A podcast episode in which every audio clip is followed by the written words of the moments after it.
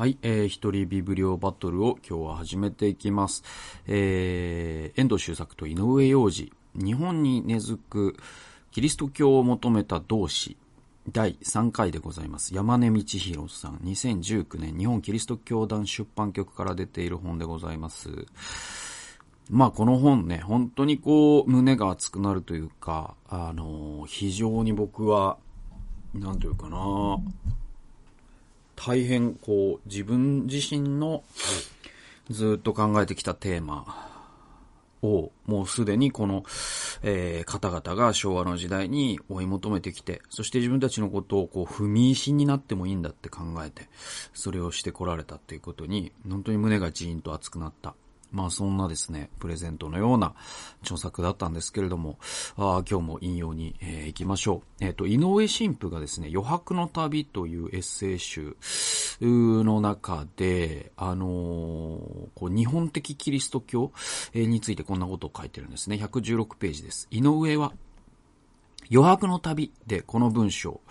えー、これね、堀達夫の大和寺っていう本があるんです。で、これの一節。で、ちなみに堀達夫ってあれですよね、あの、えっと、風立ちぬあの、ジブリのね、宮崎駿監督の、えー、あの、主人公であるところの、なんだっけ、ゼロ戦の、ね、話っていうか、えー、あれですよね、あの人ですよね。確かね、ごめんなさい、間違ってたらごめん。だけど、堀達夫の大和寺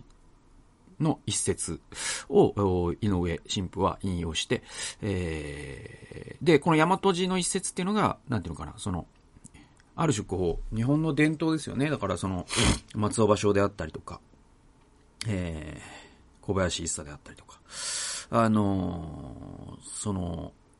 花鳥風月の中に、こう人を超えた何かを見るっていうかさ、まあその人を超えてない説もあるんだけど、この、あのー、ある種こう自然の中に身を浸していくときに自然と一体となることにおける、えー、神秘性っていうのかな。うん。そういう話なんですよね。で、これを引用して、えー、井上さんはこう、言うんですよ。だから井上神父はそういうものにこそものすごく心の共鳴を覚える人だったんだけど、そのフランスに行ってトマス・アキナスの神学を、あの、ガッチガチに学んでいくことによって、そういう感覚っていうのはキリスト教的ではないからっていうことで、なんか否定されていく、そういう息苦しさを味わった人なんですよね。で、この堀達夫の一節を引用して、理屈を超えて私の中には堀達夫の心情に共感する部分が脈々と息づいていると述べ、カトリック的であるということ、あるいはキリスト教的であるということは、必然的に神聖の人間性への挑みの、挑みとおののきを伴うものなのだろうか。ね。必然的に神聖の人間性への挑みとおののきを伴うものなのだろうか。だから、キリスト教って、まあ、あの、絶対他者っていう表現があるんだけど、その、えっと、人間っていうのは、こう、神の他者性の前に、イフとおののきを持って接するっていうかね、えー、そういう、もう絶対的な断絶を感じるっていうか、その被造物と創造者の間にね、そういう、ある種のこう、不見、不、えっ、と、えっ、と、父親的な宗教なんですよね。まあ、その、精神医学で言うと、母親はね、あの、結合させ、父親は切断するっていうフロイト精神分析の伝統があるんだけど、それで言うとキリスト教って切断の宗教なんですよね。で、えっと、むしろに、あの、アジア人って、こう、母性に、えー、ね、なんていうかな、神聖を感じるっていうことが多い。それはその森とかに包まれていたからだっていう風に分析する宗教学者もいるんだけどね。で、えっと、井上はこう続けるんですね。神聖は人間性を温かく、温かく包み込み、これを高揚させていくものであっても良いはずではないか。つまり、神性。ね、神、神性っていうのは人間性と完全に断絶して切り離すっていうのが、すごく、えっ、ー、と、父親的なキリスト教的な考え方なんだけど、あの、神である、その神性というものは人間性を温かく包み込む。まあ、つまり母性的な神性ということをおそらく井上神父は、その日本人としてそういう神学の可能性っていうのもあっていいんじゃないのっていうことを言ってるんですよ。でね、えー、すなわち、自然と人間とを切り離し、神性と人間性を戦いとして二元対立的に捉える西欧キリスト教思想に違和感を感じ、すがすがしい自然の中で心を洗われ、菩薩の慈しみ深い光に暖かく包まれて心が高められていくような、神聖と人間性の関係がキリスト教にもあって良いはずで、それを求めていくことが、自分の根にあるキリスト、あ、ごめんなさい、自分の根にある日本人の信条でイエスを捉え直すことであるというように、問題が意識化されてきたと言えよう。でね、これね、だから、あのー遠藤周作がイエスの母性を描いたってよく言われるんだけど、あの、この話結構深くて、あのね、母系、母性社会日本の精神医学みたいな本を、精神病理かな？あの、河合駿さんがですね、結構古い本で書いてて、あのね、それがすごくね、面白くてね、あの、フィリピンと日本の文化を、あの、類型的にっていうか似てるものとして分析してる。他に僕こういう論って聞いたことないんだけど、えっと、要はその、日本っっていう精神風土っていうのが、えっと、アジアの中でも、あの、特に母性的なんだっていうんですよ。で、えっと、なんだろう。オフィシャルには、あの、家父長制じゃないですか、日本ってね。その、長長男が家督を継ぐっていう。えー、でいて、その、不権が強いっていうか、ね。そういう、で、今もそういう社会でもあるんですよ。でも一方で、ものすごく、その、えっと、教育ママが多かったりとか、あとはその家族の、あの、お金に関することは全部、ね、お金とかビジネスに関することは全て男性が決めるが、教育であったりとか、ああとはその家族の文化を決定づけるのが母親であるっていう、これはまあ、インマニュエル・トッド、トッドとかがですね、すごく詳しく研究してるんだけど、あのね、そういう類型化ができるんですね。そうすると、その東アジアの韓国とか中国とか比べても、あのー、アジアっていうのは基本的に大きく分けると母性社会であることが多いんだけど、そのアジアの中でも特に際立って母系社会っていうか母性が非常に強いっていうか、あ社会として日本とフィリピンは実は、あのー、そこで共通項があるんだっていうんですよね。で、民族学的にはむしろね、中国、韓国のが DNA 的にも近いし、儒教圏だし、ね、フィリピンって日本と結構隔絶してるように見えるんだけど、この母性っていうところですごく共通してるんだよってことを、あの、河合駿さんがね、その本の中で書いてたんですよ。で、面白かったのが、その、フィリピンってカトリックがものすごく深く根付いた国なんですよね。それは、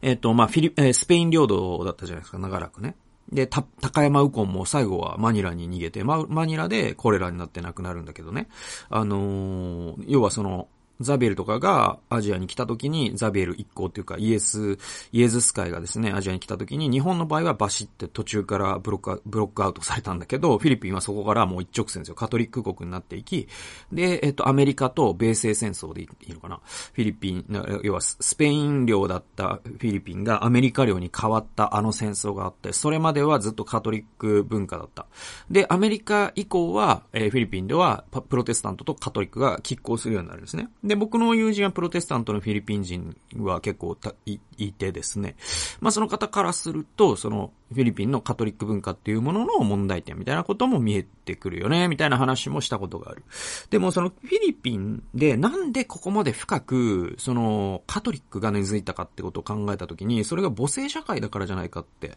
河合駿は分析してるんですよ。つまり、そのね、あの、さっきの、あの、えっ、ー、と、不、不正と母性で宗教を分けるとすると、あの、大きく分けるとキリスト教は、あの、父親的な宗教、切断の宗教なんだけど、カトリックとプロテスタントをさらにもう一回分けたときに、プロテスタントの方がより、えっ、ー、と、父親的なんですね。より切断するんですよ。で、カトリックの方が、実は母性が残ってるんです。で、えー、もう言う、言うまでもなく、それはマリアを崇拝しているという、この一点においてカトリックっていうのは母性っていうものと、あの、つながるところがあるんですよ。でね、あの、潜伏クリスチャンってね、その五島列島とかにいたね。で、あれが2010何年とかに、あの、世界無形文化遺産になりました。で、えっ、ー、と、その、潜伏クリスチャンって、その、カトリックの宣教師たちが、250年、ね、あの、シャットアウトされて、で、もうこれはキリスト教残ってないだろうなと思って日本に開国した日本に来てみたら、あるんかいっていう その驚きたるやすごいものがあったわけですよ。バチカンに衝撃が走ったわけ。で、その、河合駿は、この、あの、潜伏クリスチャン研究ってすごく面白いと私は思うって言うんですよ。で、なぜならば、外界と閉ざした形でずっと、その、幕府に睨まれないように、その家の宗教として、あの、仏壇の奥に、あの、実は十字架隠してたり、仏壇の奥にマリア像を隠してたりとか、もうなんか畳の裏の、なんかこう、わかんないけど、畳の裏の、えっ、と、梅干しがつけてある壺の裏にマリア像が実は刻まれてて、えー、とか、そういうなんかもう本当に、公に知られない形で、えー、その、キリスト教を続けていったんですよ。200年とか。で、200年とか経つとさ、もうさ、何世代ってことになるの？本当に7世代、8世代になるわけ。で、そうするとさ、もう本当に原型をとどめないわけですよ。この伝言ゲームが。途中で外界と通じてないから、あのー、その、なんていうのかな、あの、ずっとこう、傾いた軌道のまま行くとさ、なんていうのかな。あの、日本をスタートしたさ、飛行機が2度傾いてた時に、ね、北米大陸に行ったら、どうなるかっていうと、多分2度、ここで傾、最初に傾いてるさ、北米大陸に着いた時にはさ、おそらく本当はロサンゼルスに行きたかったんだけど、バンクーバーに着いたりとかってあり得る話じゃないですか。だからそういう話で、そのキリスト教じゃなくなってきてるだけ。もうすでに。すでにっていうか、その250年経った時に。で、再発見された時に結構すごくて、その、要は、え、江戸時代のおばあちゃんのおばあちゃんのおばあちゃんのおばあちゃんから教えられたこの主の祈りみたいな、デウス様、え、我らを、えー、今日も安息のうちみたいな、そういう、ね、その、パードレが教えてくれた祈りを、その伝来でね、やっていくわけ。そしたらもう江戸時代終わって、明治になって発見された、えー、私はクリスチャンですって言ってる人たちの唱えてる祈りを本人たちも、これを何、これが何を祈ってるかって分かってなかったらしいんですよ、最初ね。でもこう、言語的に解析していくと、どうやら原型はこれだったらしいみたいな形で復元していくんですよ。で、その作業は本当に、あの、文化人類学的に意味のあることだと、河合駿が言ってて、で、日本の、そのキリスト教の、あの、で、なんでそれが意味があるかというと、そこに日本人の、日本人性というものの字っていうものが、あの、純粋な形で現れるはずだからっていうわけですよ。だからある種のこう200年かけた心理学実験の現場になってるわけだから、そこ。だからそこを分析すれば、その日本人の日本人性っていうものが、何を意味し、何を意味しないのかっていうのが分かってくるはずだ。で、この本の中で河合駿が指摘してたのが、その潜伏クリスチャンたちが、もうね、とにかくマリア様なんですって。で、キリストっていう存在すらもう忘れちゃってる人たちもいるんだけど、マリア様っていうのが、もう本当にマリア崇拝なんですよね。で、こう、マリア像がもう次第になんか、あの、なんとか如来みたいな仏の方に寄ってたりするわけ。形とかも。最初はパードレがね、その、スペインから持ってきてくれたロザリオをモデルに作ってたんだけど、だんだんブッダに寄っていってみたいな。で、顔も仏教的なものに近づいていって、でもマリア様という、この母性というものに包まれる感覚っていうのが、実は日本人の宗教性のものすごい根源にあるものなんじゃゃないの？っていう。で、それで言うとさ、その、古事記とか日本書紀に出てくる大切な神々の多くは女性だったりするわけですよね。だからこういう話とかっていうのはすごく興味があって。で、あの、まあ、井上神父の話に戻ると、そのフランスでね、神学を勉強した時にあまりにも不正的な、そしてあまりにも切断する宗教というものを、え押し付けられて、この自分のこの心の真ん中にそれがもうフィットしないことが明らかだったから、心の方が壊れそうだった。で、最終的には東方教会のね、本を読んだ時に、すごく、ああ、これがキリスト教っていう可能性もあるなと思って日本に帰ってきて、日本的キリスト教っていうのを追求していくことを心に決めていくわけなんですよね。はい、次行きましょう。はい。え、えー、っとですね、次はですね、えー、125から127ページでございます。えっ、ー、とですね、ここで、あのー、遠藤周作が、その洋服を仕立て直して和服にするっていうね、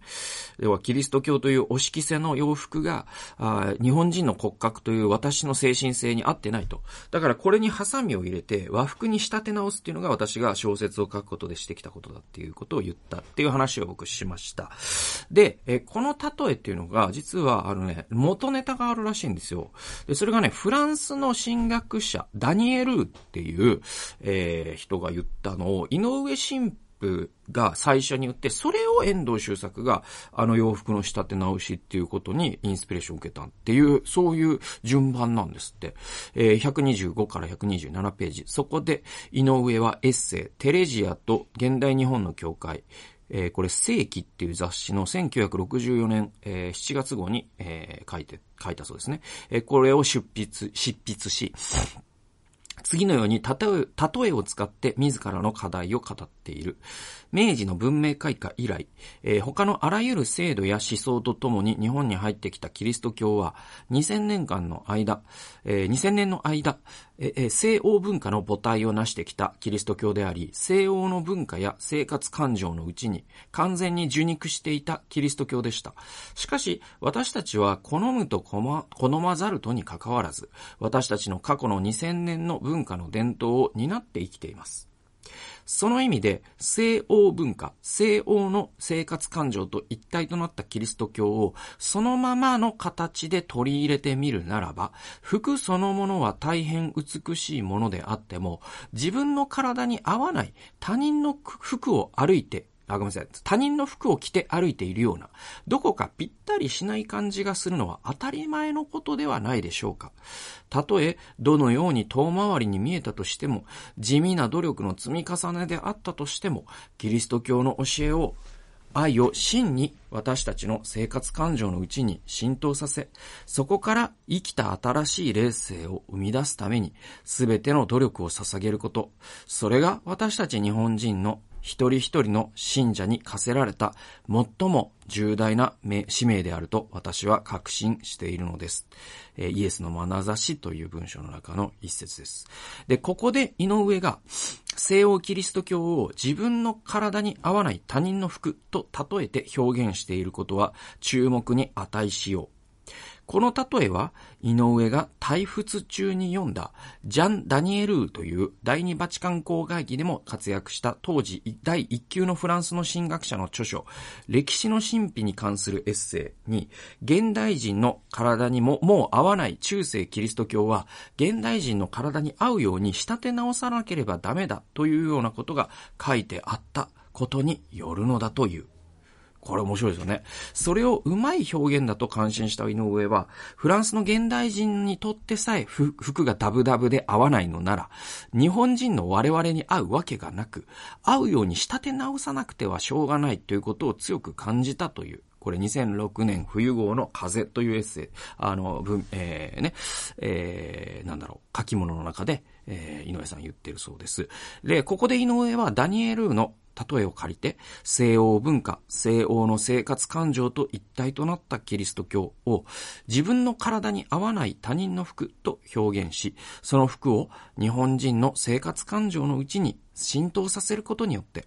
日本人である自分の体に合った服にするという努力こそ、日本人キリスト者として最も重大な使命であると述べる。それは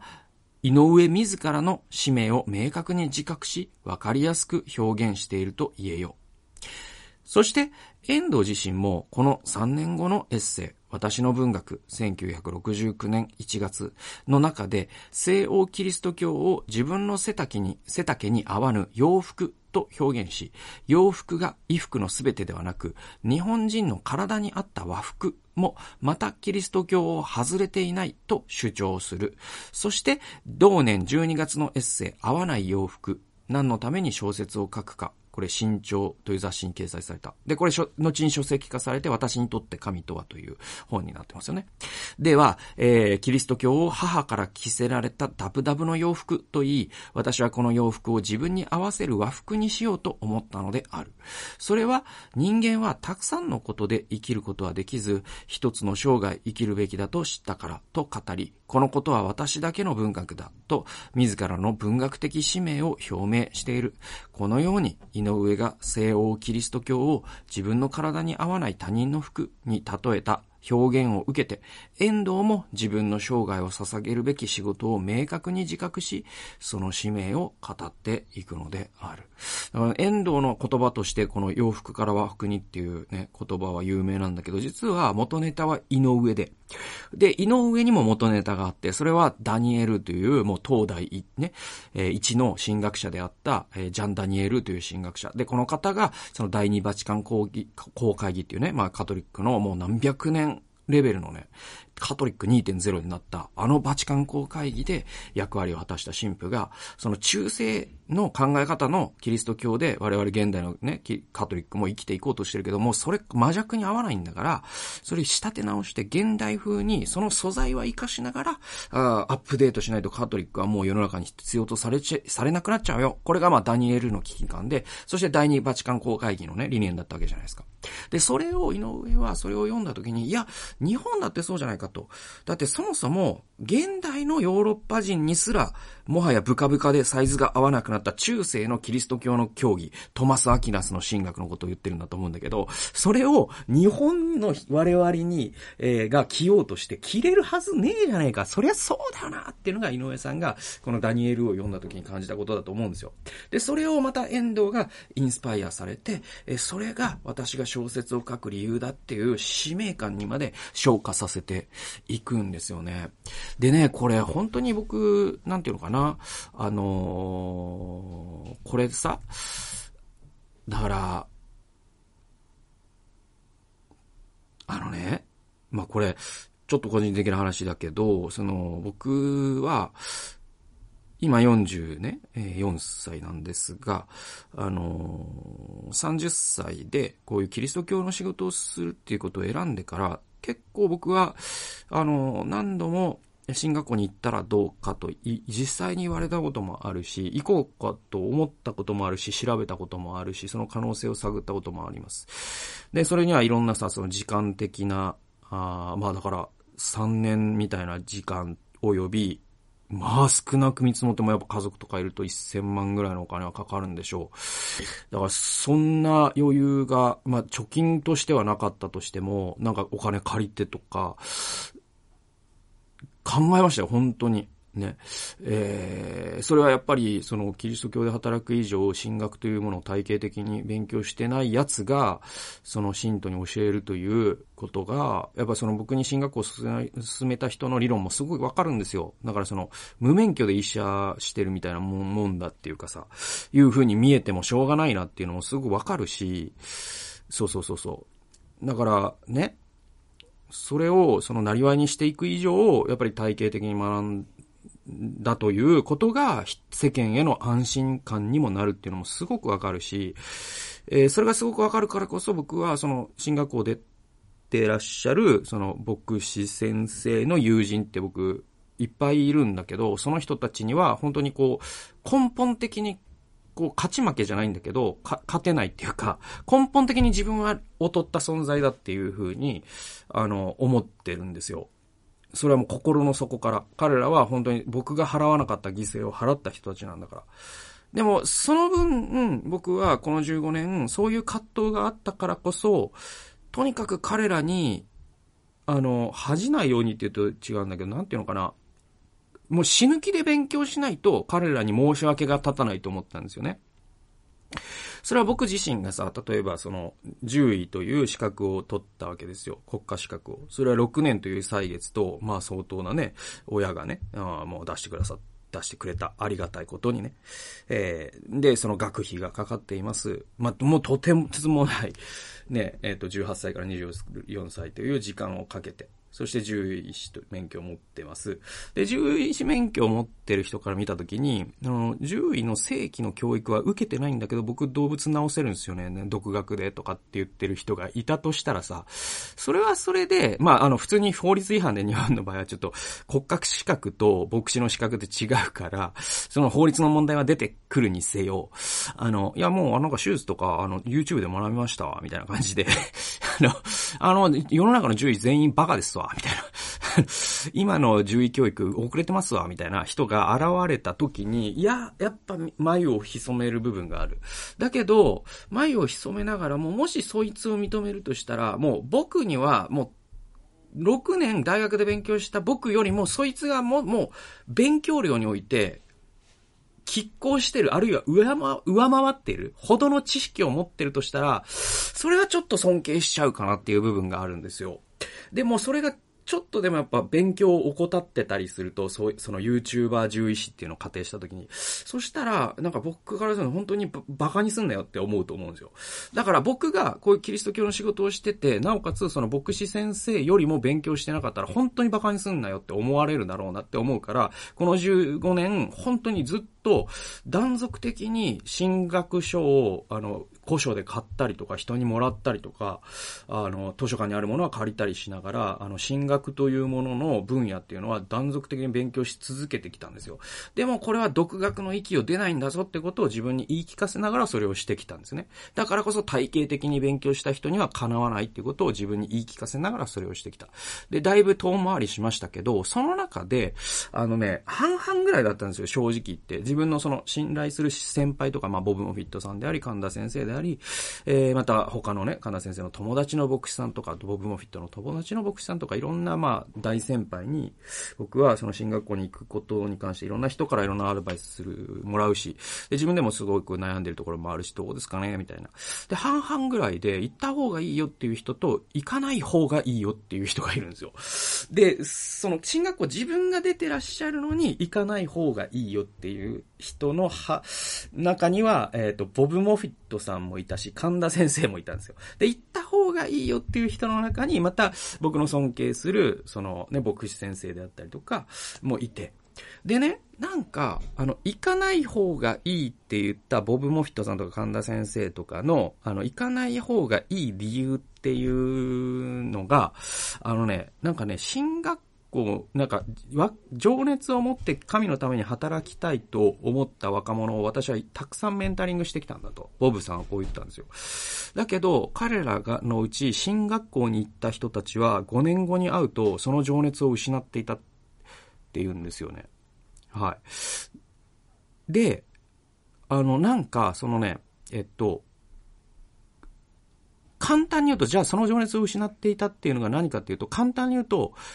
あのね、僕の言葉でリフレーズするとね、考えることを放棄するようになったっていうことなんですよ。ボブ・モフィットさんに、じゃあその情熱って何なんですかっていうことを 突き詰めて、僕が、なんていうかな、あの、えっ、と、彼が普段言ってることから、などから総合判断すると。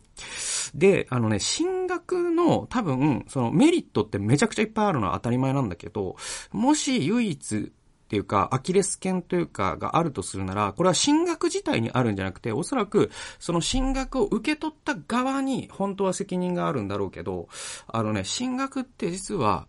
あのね、すごくね、ある進、体系化された進学を教場として自分の中に内面化し、そして、そこで、なんていうのかな、心理がスタティックなものとして留まっててしまう安心感を得た人ってっていうか、そういう形で牧師になった人って考えないことの心地よさを多分学んじゃうんですよね。で、えっと、井上神父とか遠藤周作が戦ったのってそういう人たちと、そういう人たちから彼らは批判され続けたんですよ。そして叩かれ続けて彼らと戦っていたんですよ。日本的キリスト教っていうのを追求する上で。で、じゃあ彼らがなんで井上神父や遠藤周作を叩くかというと、叩いたかというと、昭和のね、カトリックの神父たちとかがね、まあ特に教条的な、あるいは学問レベルの高い人たちほどそうしたそうなんですけど、あの、それなんでかっていうとね、あれなんだよね、その、今のその洋服の例えでにやっと戻ってくるんだけど、あの、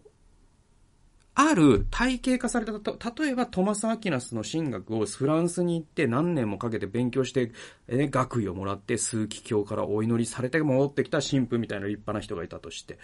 で、その人からするともうトマス・アキナスの神学っていうものが、ある種、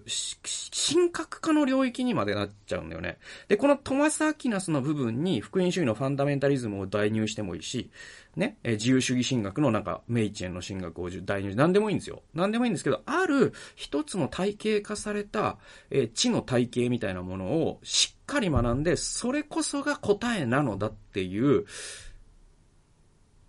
この、なんていうのかな、もうそれ以上進みもしないし戻りもしないという教場の中に閉じこもっちゃうと、あのね、それがまあ、ピーター・バーガーっていう社会学者の言う、いうところの聖なる天外になっちゃって、それを揺るがすような日本的キリスト教とか神の母性とか言い始めたやつ、何を言ってるんだ？トマス・アキナスからしたらそんなことありえねえだろうってなっちゃうんですよ。それで、彼らからすると多分、この洋服、西洋式の、トマス・アキナス式の、そして中世の女性ならばコルセットを巻いてるみたいな、こういう洋服こそがキリスト教だ。これを日本に根付か、ね、持ってくるのが私の仕事ってなっちゃった人にとっては、遠藤周作とか井上神父が言ってるのは、それにハサミ入れて和服に仕立て直すって言ってるんだよね。で、ハサミを、その、ね、体、完全な体系的な神学にハサミを入れるという、なんと不遜なことをするんだっていう風になっちゃうんですよ。でも僕は、やっぱり遠藤や井上がしようとしたそのハサミを入れるっていうのは不遜なことでも何でもないと僕は思います。根源から考えるってそういうことだからね。